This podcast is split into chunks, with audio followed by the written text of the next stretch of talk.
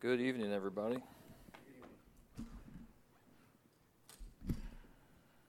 I'm the announcement guy. Today we're going to have an announcement on 1 Peter chapter 1. Kevin was kind enough to call me earlier today and check on me. he asked me how I was doing and if I was, uh, you know, if I was studying was going well. He asked me if I knew where 1 Peter was in the Bible. I, t- I appreciated him for his help. Love you, Kevin. Still my brother, even if. What's that? I didn't even check. It looks good enough. There's a bunch of letters up there, so that looks good. It's like half the alphabet, so. Yeah. All right. First Peter chapter 1. Finding joy during our times of trials. So there was a boy who stepped into the pastor's office one day and uh, he looked up on the wall and he saw a plaque with a series of names on it. The boy asked the pastor, What is that plaque for? And the pastor said, Well, those are names of men who died in the service. The boy took a deep breath, stepped back, and he looked concerned. And he stood silently thinking for about a minute, and then he asked the pastor a question. He said, "Was that 8:30 or 10:30 service?"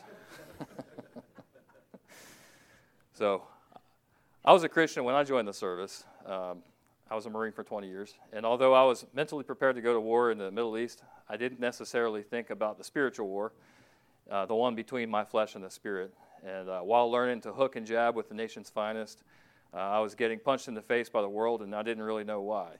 Uh, I must have skipped uh, verses, or maybe not understood verses like Ephesians 6:12, where it says, "We do not wrestle against flesh and blood, but against spiritual hosts of wickedness in the in the heavenly places." After all, I was born again. So why all the struggles, right? Uh, some were my fault, some were brought on by uh, outside things happening. Uh, I thought all my problems would be fixed by Jesus Christ and that He would just put me on the path to success, right? Uh, any of you ever think that as a young Christian? Maybe I was the only one. After a few cycles of wins and losses, I started to get weary, and I felt like uh, I didn't possess the capability or the energy to succeed spiritually. Uh, spoiler alert, because I was inadequate. Um, I don't possess the capability to succeed spiritually. Um, despite being born again, I sometimes felt like a spiritual failure um, and unable to overcome my own sin and unable to adequately deal with situations brought on by others in my life. Maybe I was just a bad apple. Um, I tried hanging in there, but I felt like I was losing my grip at times. Maybe you've been there. All right. Or maybe you're there now. Maybe you've never been there. Not to worry, you will be. They're going to come your way.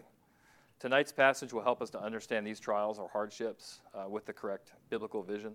And this passage is not just for extreme Christians who get burned at the stake or beheaded for their faith. Uh, all Scripture is for the instruction for all of us. So, uh, Peter wrote the book of First Peter. Surprise, right? Uh, he was an apostle of Jesus, uh, having personally walked with him for three years. He was known for his passion to serve Christ, but he often acted out of out of his flesh. Peter was a witness to Jesus' transfiguration. He was part of his inner circle. He walked on the water with Jesus. He chopped off a soldier's ear, and he attempted to, um, in John 18, attempting to defend, that was when he attempted to defend Jesus. Uh, Peter told Jesus he would go to prison and death for him and go to, go to death with him, only to be told that uh, he would later deny Jesus three times before the rooster crows the same day. But even Peter, who acted poorly sometimes, was restored to Jesus after denying him and was used in a mighty way. You see, trouble, trials, and persecution in your life doesn't disqualify you. They are what puts you into a position to need to rely on Jesus, which bring you more into his will. They draw you closer to him and ultimately bring him more glory. So bring on the trials, right? Uh, let's pray as we go into the word. Father God, Lord, we just ask for you to be in this place, uh, that it would be your Holy Spirit uh, speaking th- from your word, Lord, to all of us here today, that the communication would be clear, that we would understand, not just with our minds, but also with our hearts, and just that you would uh, transform us a little bit more into the image of your Son. We love you, and we thank you. In Jesus' name, amen. All right, so let's just, let's just dive right in. We're going to start uh, by reading Peter's greeting in verses 1 and 2. Peter, an apostle of Jesus Christ, to the pilgrims of the dispersion in Pontus, Galatia, Cappadocia, Asia, and Bithynia, elect according to the foreknowledge of God the Father, in sanctification of the Spirit for obedience and sprinkling of the blood of Jesus Christ. Grace to you and peace be multiplied. All right. Author, that's Simon Peter.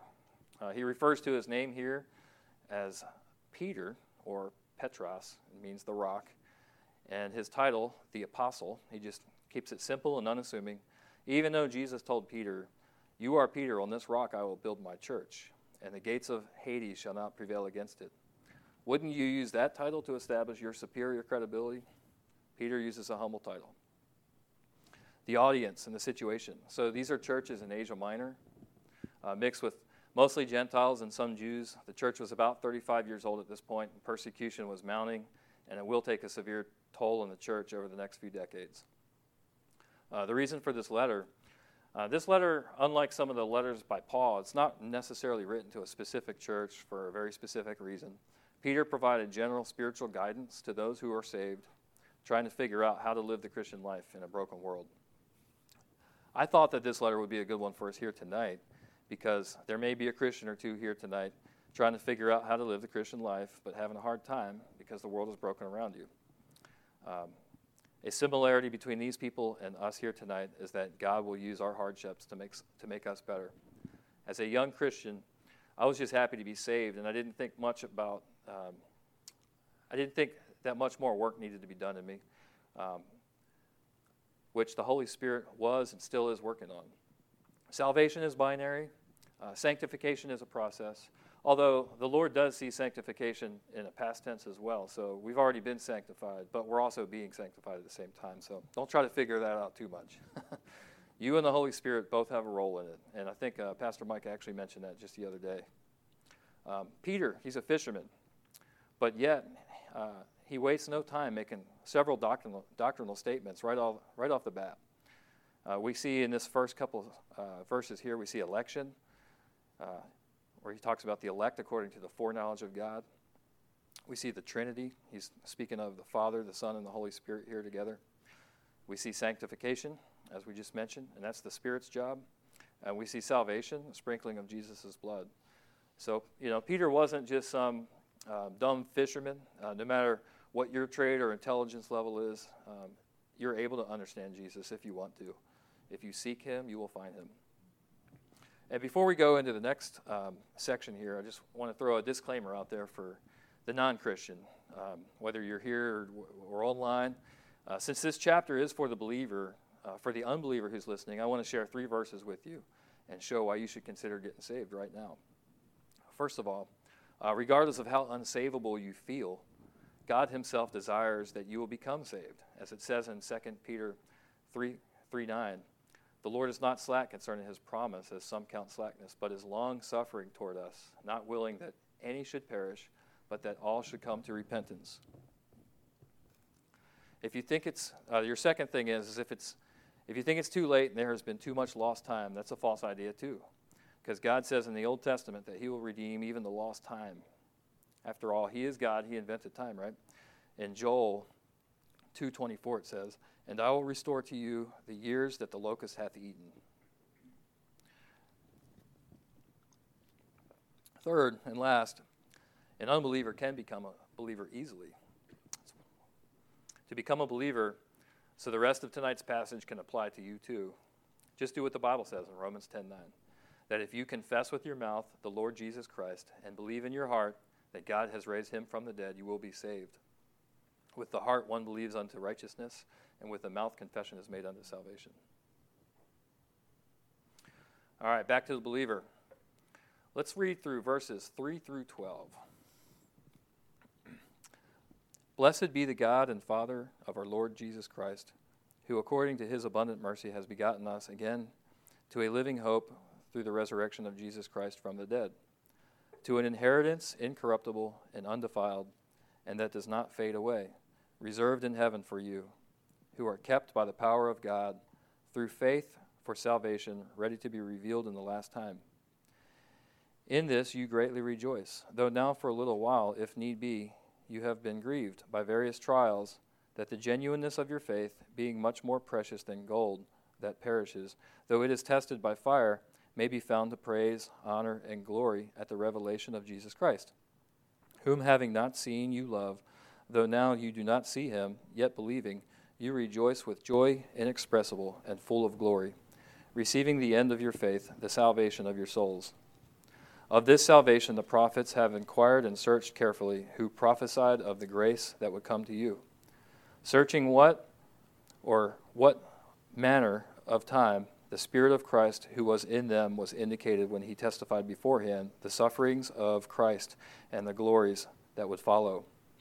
To them it was revealed that not to themselves, but to us, they were ministering the things which now have been reported to you through those who have preached the gospel to you by the Holy Spirit sent from heaven, things which angels desire to look into.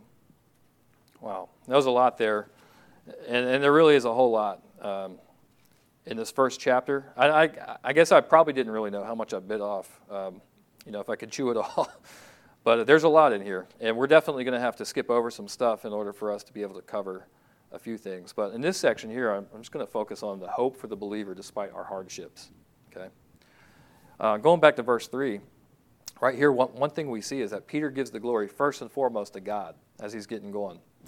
I recently heard a Chuck Smith sermon uh, where he was teaching servants in the church, basically explaining how just getting the order wrong can result in unfruitful service. When you put yourself first and the Lord second, as opposed to the Lord first and us second, um, it can mess things up, all right? Um, you know, if God is the horse and we're the cart, we shouldn't get the cart in front of the horse, right? It doesn't work that way. It also speaks of mercy, abundant mercy, uh, which is not getting what we deserve. How about getting abundant grace? which is free gifts rather than the eternal hell that we all deserve because we all deserve it in romans 5.20 it says where sin abounded grace abounded much more so you can't um, you can't out sin jesus all right? He's, there's, there's plenty of grace. All you got to do is ask for it. Um, moving along to verse 4 jesus used the same language in speaking of heavenly rewards in the sermon on the mount uh, whereas in, here in verse 4 he says, To an inheritance incorruptible and undefiled that does not fade away, reserved in heaven for you.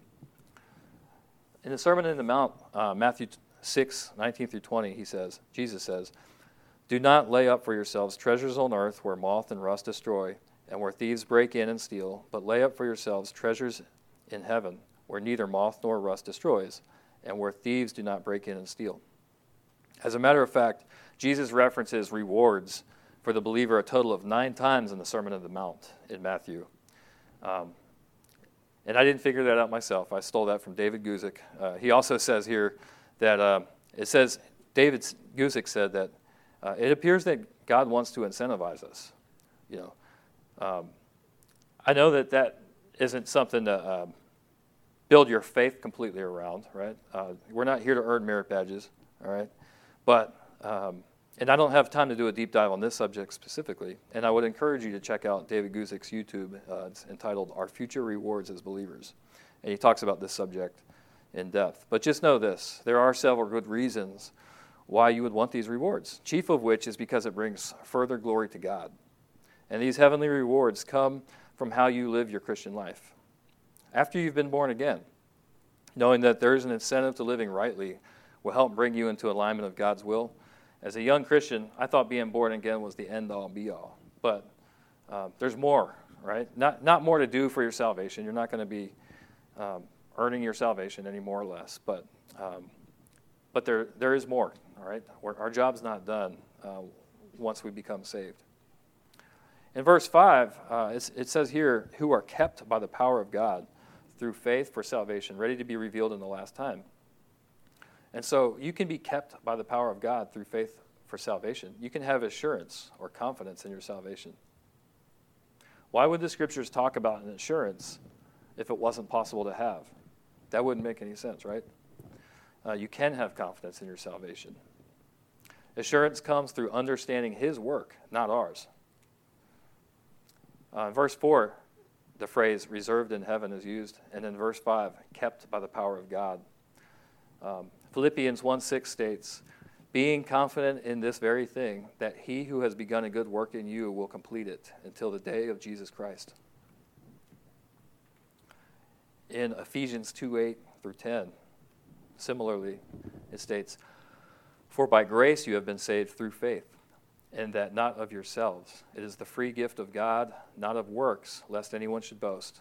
For we are his workmanship, created in Christ Jesus for good works, which God prepared beforehand that we should walk in them. So it's about Jesus' work. It's about what he did. It's not what about uh, we did. And one of the things that he's doing is he's working, he's working on us. All of us believers, he's working on us. He's molding us. Verse 6. Um, I would say verse 6 is the key verse for tonight's passage. This is what it says In this you greatly rejoice, though now for a little while, if need be, you have been grieved by various trials. Does rejoice and trials belong in the same sentence? That doesn't seem logical, right? Well, uh, stealing from J. Vernon McGee here, he says, The suffering and the security of the believer produce of all things joy. Crazy, right? These trials are only for a little while. Uh, this life is, is but a vapor compared to eternity. And this is your only chance, if you think about it, to bring glory to God through enduring your trials. I would say invest in your future by allowing God to use, and I dare say, even press into the trials in your life so that He may bring whatever it is, whatever the work is, you know, He's sanctifying us. Let Him let Him use you. Don't don't be risk averse. Let the Lord use you through your trials. Again, I'm going to take from J. Vernon McGee here. This is what he says. I know it is not all popular to teach that God will prove us and lead us on to think that there are somebody that, that they are somebody important and that they can do great things on their own. My friend, we are nothing until the Spirit of God begins to move in our hearts and lives. We have nothing to offer God, He has everything to offer us. So you can have joy amidst your trials because the Lord's work, doing a work in us, right? And then to cap it all off at the very end of that verse there, it uses the phrase various trials.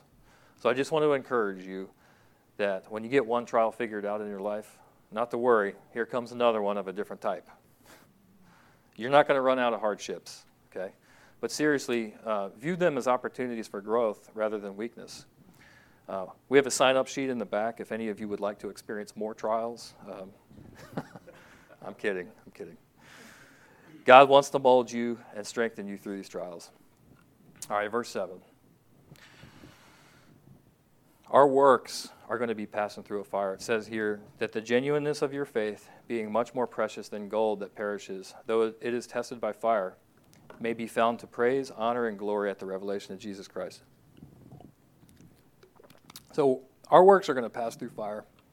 1 Corinthians 3 12 and 13 says, Each one's work will become clear, for the day will declare it, because it will be revealed by fire, and the fire will test each one's work of what sort it is. If anyone's work which he has built on it endures, he will receive a reward. So, this here, it's speaking of the believer's judgment, often called the Bema. And this does not determine salvation, but just rewards. I shouldn't say just rewards, but rewards. The great white throne judgment is for the believer, for the unbeliever, and that is where they're sentenced to eternity in hell. Many believers will, will find out at the Bema judgment that many of their works that they thought were righteous will be found to be burned up only to, only to discover that they labored in vain. Don't let that happen to you. Back to Exhibit A, the cart and the horse. Keep Jesus in the lead and you'll be fine. Don't get ahead of him. Simple thought God knows everything that you do and think. Let him catch you doing and thinking the right things. Don't just be scared that he sees you when you do wrong. You know, we were all taught that as kids.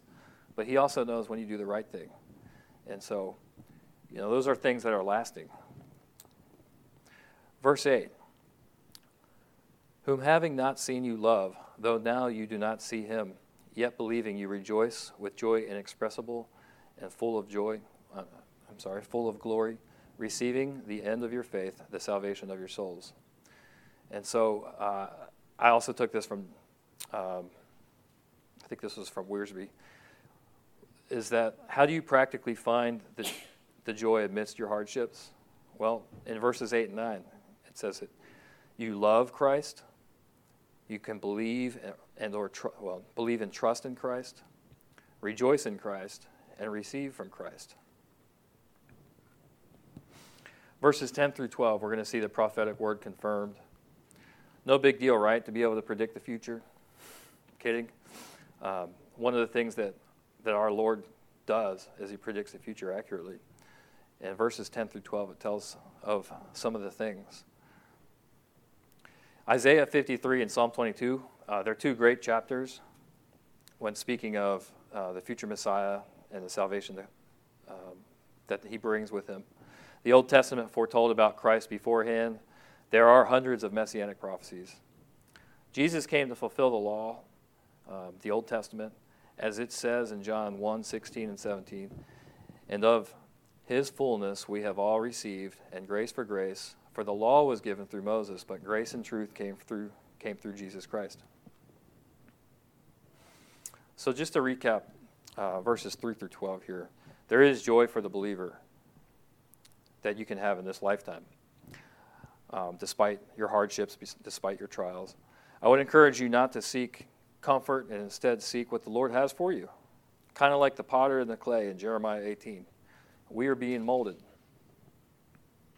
God may want to stretch your abilities or your patience. That one's for me. He might want to smooth out some rough spots in your personality. He might want to dig out a root of bitterness you may have with someone. He might want to cut off some sinful behaviors that are causing separation between you and Him. Allow Him to slowly conform you into the image of His Son. So, do you want something to do? Great. Verses 13 through 21 will help with that. Let's uh, read verses 13 through 21. Therefore, gird up the loins of your mind, be sober, and rest your hope fully upon the grace that is to be brought to you at the revelation of Jesus Christ. As obedient children, not conforming, to your, not conforming yourselves to the former lusts as in your ignorance, but as he who called you is holy, you also be holy in your conduct. Because it is written, Be holy, for I am holy.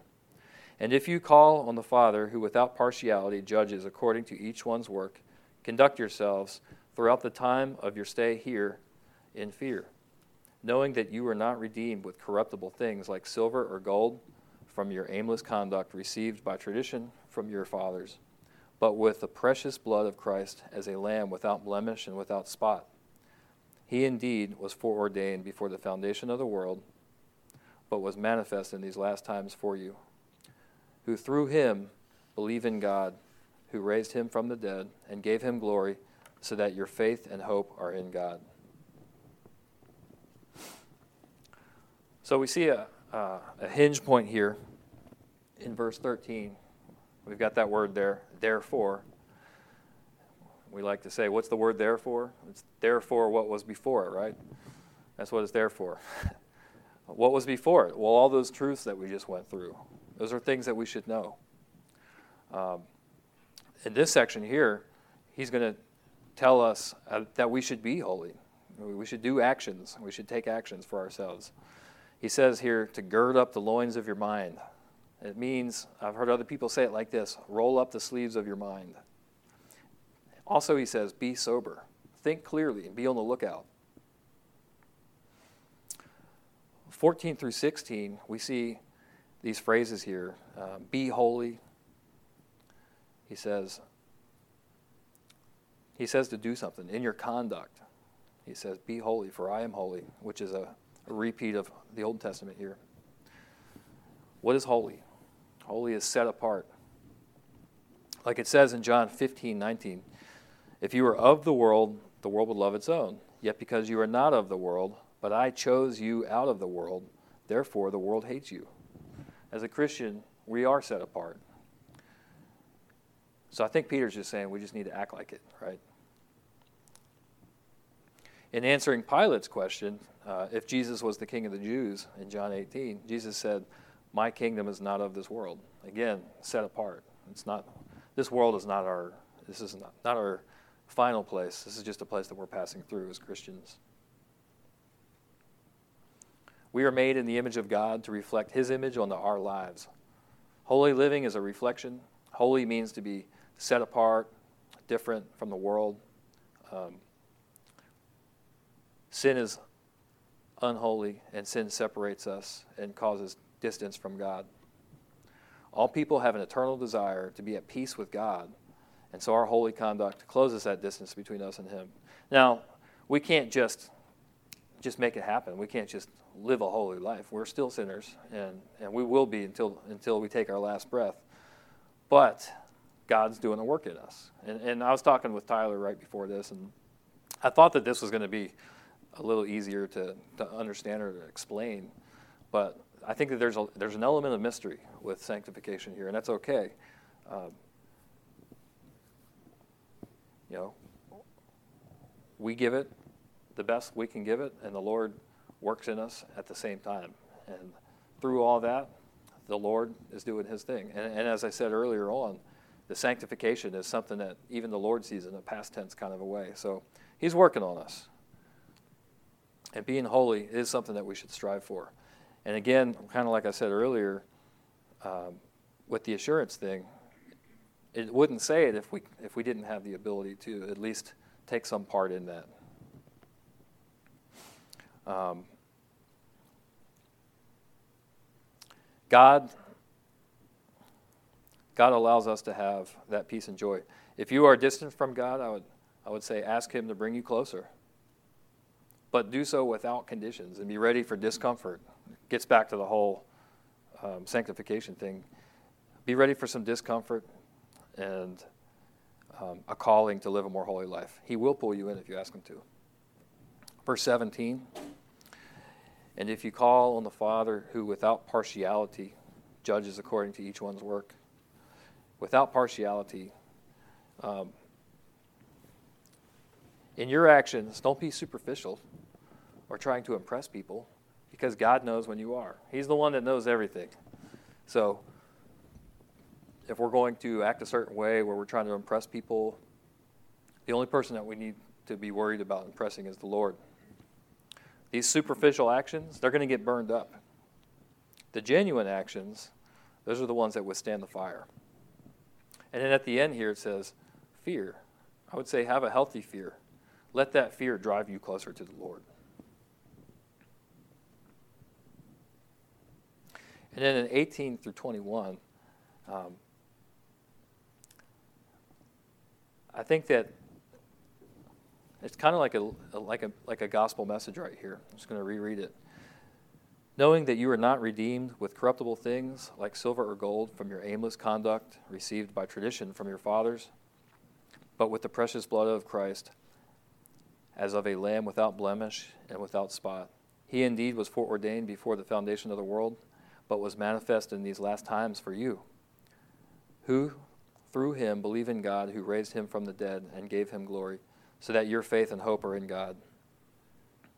So God did the work, the salvation, and God is also doing the work, the sanctification. So let him do it. All right, let's read these last three verses. 22 through 25.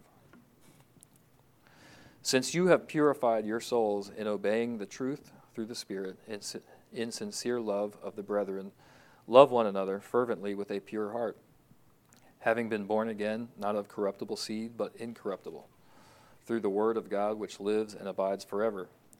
Because all flesh is as grass, and all the glory of man as the flower of the grass. The grass withers and its flowers fall away, but the word of the Lord endures forever. Now, this is the Lord, which by the gospel was preached to you. And so,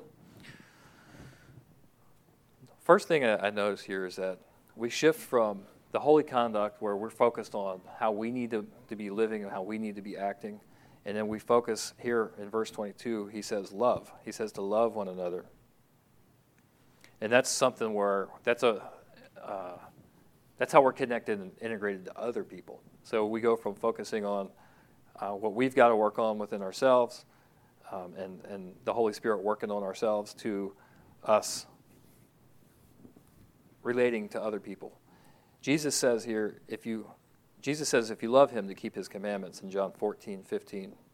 And a chapter before that, he says, A new commandment I give to you, that you love one another as I have loved you, that you also love one another.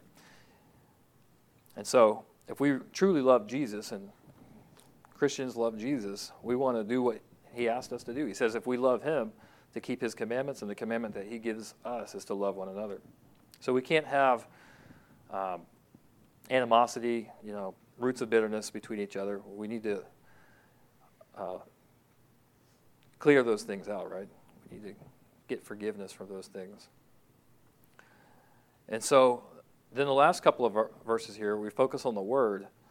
Um, and also, I would say it's also a focus on how fleeting this life really truly is. Everybody knows, you know, you know they say uh, only two things in life are guaranteed, and that's taxes and death, unless you unless you get the rapture.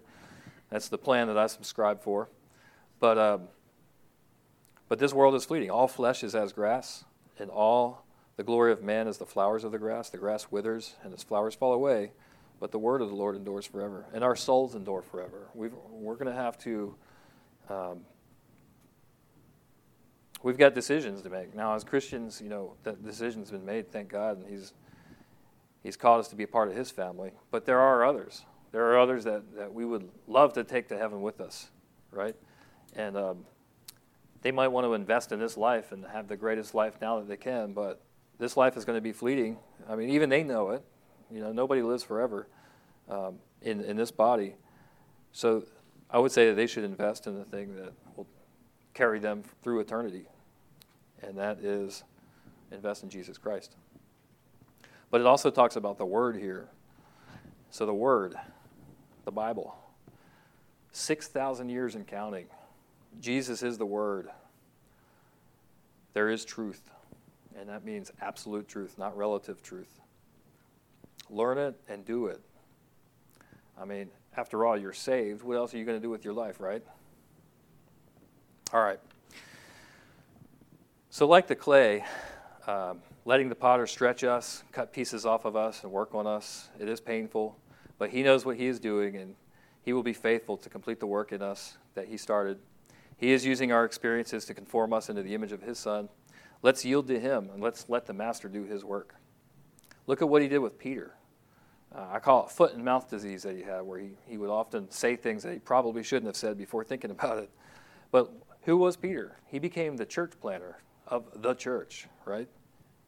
And so God can do a work like that through Peter. He can do a work like that through anybody he chooses to. And none of us are too far gone. He wants to keep working on, on you. Um, so, as we close, uh, maybe you're not a follower of Jesus, but maybe you, maybe you want to be because you fear the thought that you will die having missed out what seems like a deal that's too good to be true. And it is. Uh, it is true in our corrupted world that there is no such thing as a free lunch. But God, with Him, you get more than a free lunch. And yes, it is too good to be true. That's the point. I plead with you give your life to Jesus so that your trials in life will be worth something. Otherwise, you'll still go through the trials anyways, and you're going to die with no more chances to change your, your life to follow God. Eternally separated from God, tormented, never able to change your status before God. Maybe you're a believer and you are going through a tough time right now. I encourage you to lean further into Christ by what the scripture said a little while ago loving, trusting, rejoicing, and receiving from Him. Let Him mold you during this tough time. He understands what you are going through, and He will use this to build you if you let Him. Or maybe you're a Christian and all, all is quiet on the Western Front for now. Rejoice in this season. This too shall pass. Life has a way of, like I like to say, kicking you in the face. I don't want to instill fear or anxiety in you, but just learn to trust God on the mountaintop. So that way you already are when you find yourself in the valley. Or maybe you're a believer and you're better suited to teach this lesson than I am. Great. Be an example for those of us who are struggling. Teach us to overcome and endure trials while trusting in Christ. So, with that said, let's just close in prayer tonight.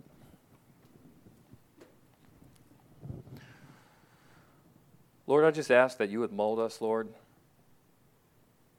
the way that you molded Peter. I ask that you would conform us to the image of your Son, Jesus Christ, just like you say in the Scriptures. Guide us to accomplish what you have in store for us while here on the earth for this short time for the purpose of bringing you glory, Lord.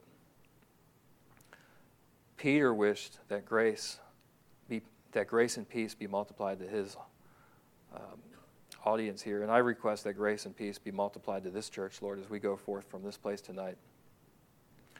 We love you. We thank you for your word, Lord. I thank you for the word that, for the work that you're doing here in each and every one of us. We're not perfect. Uh, we know as long as we're breathing, we're, we're not going to be, but we know you're doing your work in us, and, and I thank you for that, Lord. I pray that you just help us through our trials, through our hardships, help us to be there for each other, and uh, to just use these as opportunities to draw closer to you. Lord, I also want to lift up uh, Mike and Megan and their family, Lord, while they're out vacationing. I know that they don't get an opportunity to do that, to do that a whole lot. I pray that you recharge their batteries and just be a great time, Lord, with the family, make lots of memories, and uh, that you would just uh, speak to them, Lord, spiritually while they're out there as well. Um, back in touch with their old church. Lord, I just uh, also want to lift up Calvary Bible Institute, Peru, Trujillo, with Pastor Corey Kilgis and, and all the different things that's going on down there. Lord, there's a lot of work happening down there in South America, and I just pray that you just continue to push the gospel uh, further and further out and bring more people to you through their ministry. Lord, we love you. Thank you for everything that you've been doing and will do. In Jesus' name we pray. Amen.